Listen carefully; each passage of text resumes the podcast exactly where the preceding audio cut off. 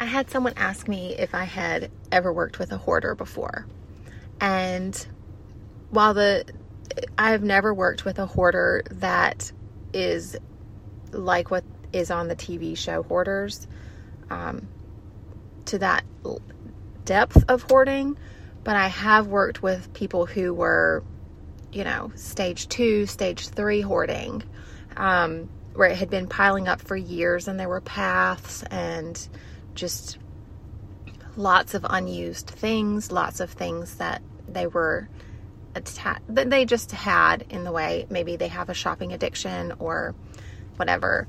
And as I work with my clients, um, what I always have been able to see through from the beginning is that there's a reason for this. There's a reason that they have this much stuff. There's a reason that they are shopping. There's a reason. And most of the time, every time in my in my experience, I believe that my clients and the people that I know that have lived this life, there is a emotional trauma or a physical trauma either to them or someone they love that has affected the state of their home and their ability to maintain their belongings. So, typically when I go in the home, I can see what it used to be like. The original setup of where the furniture was, where the art was on the walls, where it was decorated beautifully, and then all the layers of things that piled up on top of that. Um, a lot of times it's people who have um, th- that are crafty or artistic um, and then so that's a definitely going to be creating a lot of different categories of things and a lot of different um, pieces of things if we are a crafty person.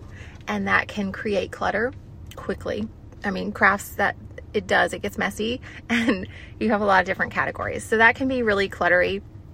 And if it's not kept in control and it's not given boundaries then it can easily feel like it takes over. I know a lot of crafters that say that their crafting is taking over. It's got it's already overflowed one room it's into two and now it's into the living spaces as well.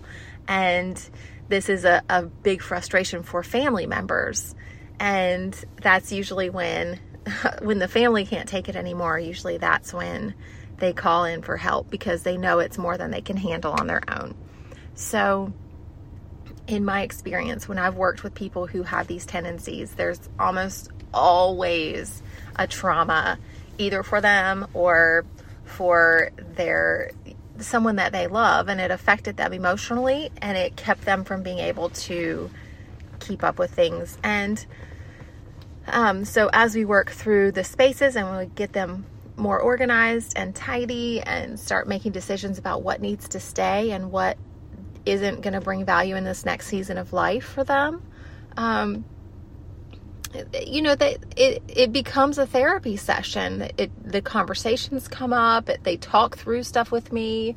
Um, I'm never one to pry into these things, but it just comes up. An item will bring a memory and then they'll have a conversation. And it's a beautiful process to work through. And to see them transform and to see them happily making decisions um, to get rid of things that they wouldn't have done had we not been able to get to that conversation or had we not um, worked through it together. If I had just gone in and made the decisions for them, then they wouldn't have had that healing time in the decluttering process. And that is the part that gets missing a lot of times when we have family members come in and work with people who have hoarding tendencies or who are very cluttered or have been through a trauma. Their things are emotional. A lot of times, children in foster care um, when they have family members that have, you know, sold their belongings or they've been, you know, had to flee from their home. That is a trauma. That that is a trauma having to leave everything you've ever known and be um, placed somewhere else. That is a trauma. And so you have to have some healing to get through that trauma well, okay? To be able to um, be healthy you have to understand and process all of those emotions and those thoughts and those feelings. And when we just do the thing for them and throw out all the old stuff and bring them the new stuff or put them in a new environment, we think that they're going to be okay and they're not.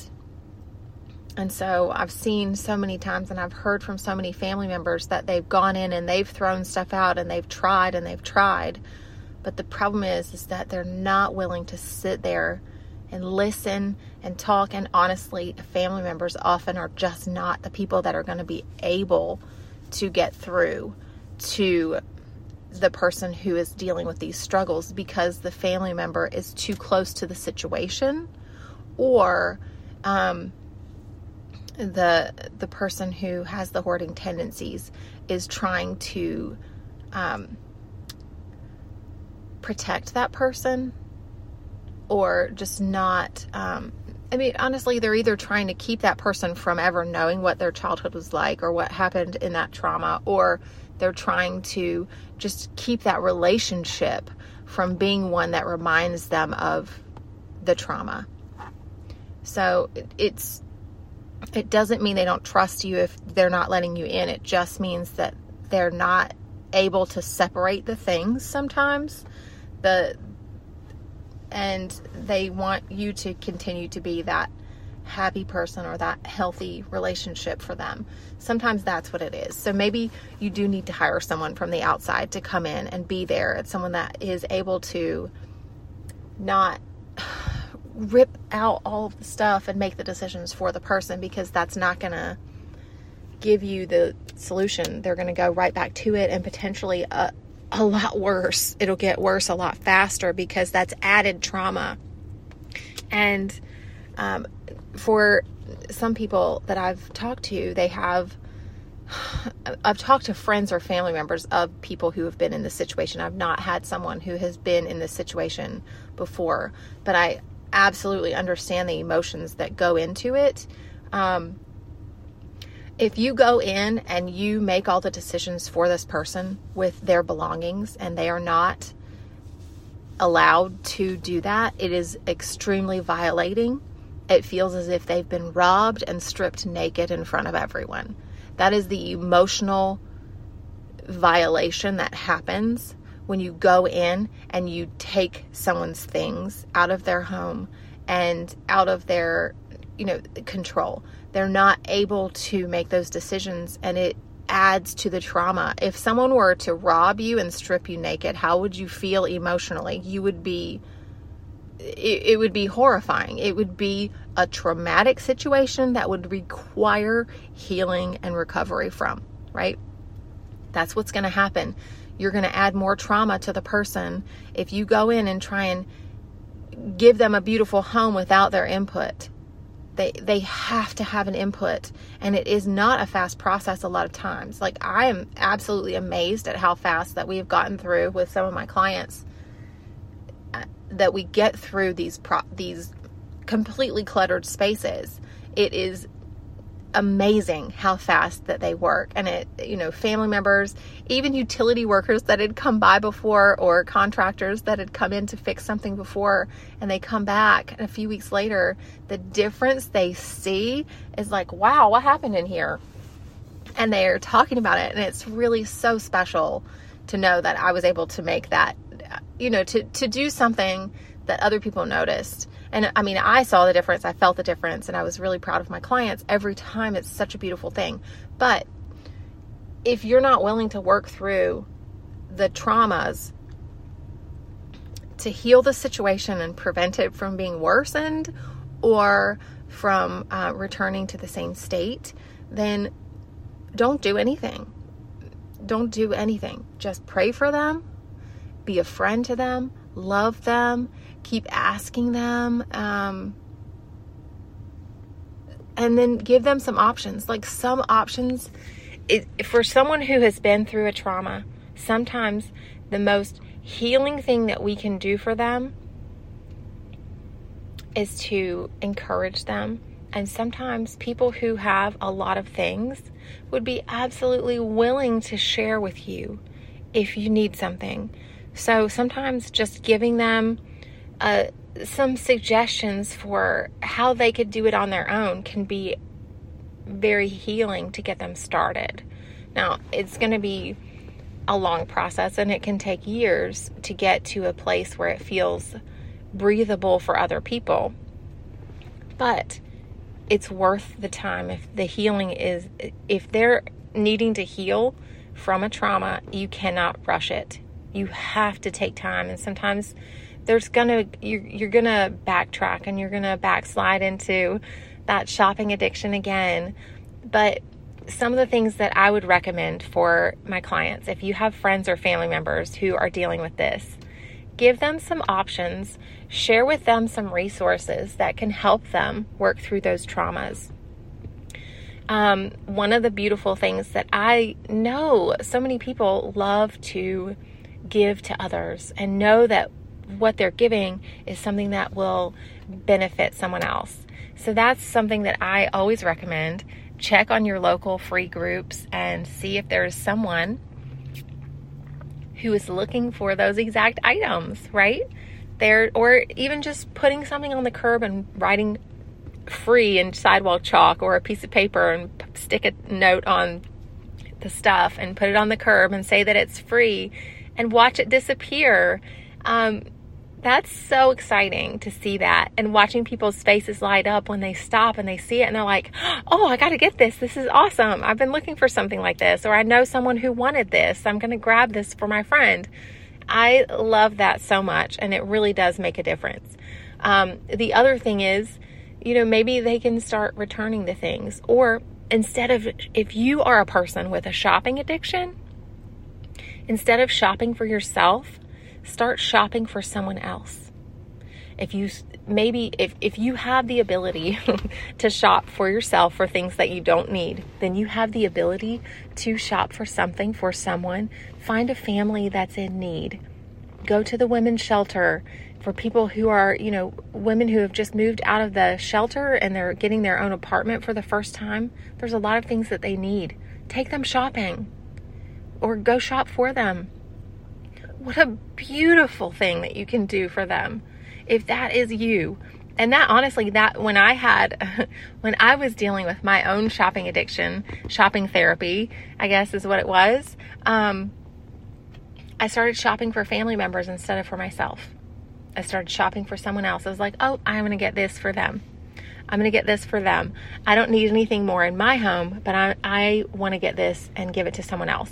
So that is an easy way to still fulfill that um, adrenaline or that dopamine hit in the shopping or whatever it is that you're getting from shopping, that um, endorphin release. So, man, helping someone else and finding someone else that you can shop for.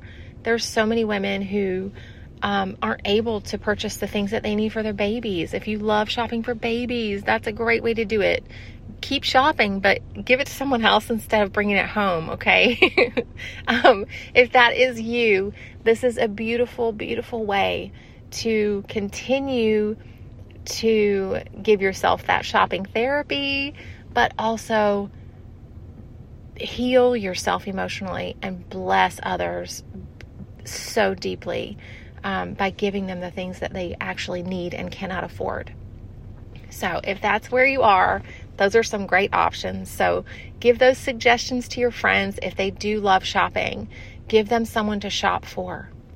Um, continue to reach out to them. Continue to ask them to go for a walk with you or just sit on the porch or bring over a snack for them or something if they are a person who is going through some healing um, or that needs to go through some healing and they're just not there yet. They may not be ready to invite you in, but invite them out for a picnic on the lawn or something there's something that you can do. Ask them to go get a milkshake with you. Just get them in your car and drive them through the drive through and sit and talk for a minute. Sometimes just getting out of the house for a minute gives you gives them a fresh perspective and it gives them you know a step in the right direction. So I hope that you're able to be that friend for someone and if if you know someone in your life that is going through something like this, be gentle you cannot be firm with them. and push them away. You have to be gentle and delicate with this situation. And if you're not capable of that on your own, then you need to ask for help. Um, so please, please get some help. I would love to be there for you. I would love to, if you wanted to set up some online sessions with me that we can talk through it together and get some ideas going for the space, we can do that easily. You can book that at the sosmom.com. That's so easy and it is so beautiful.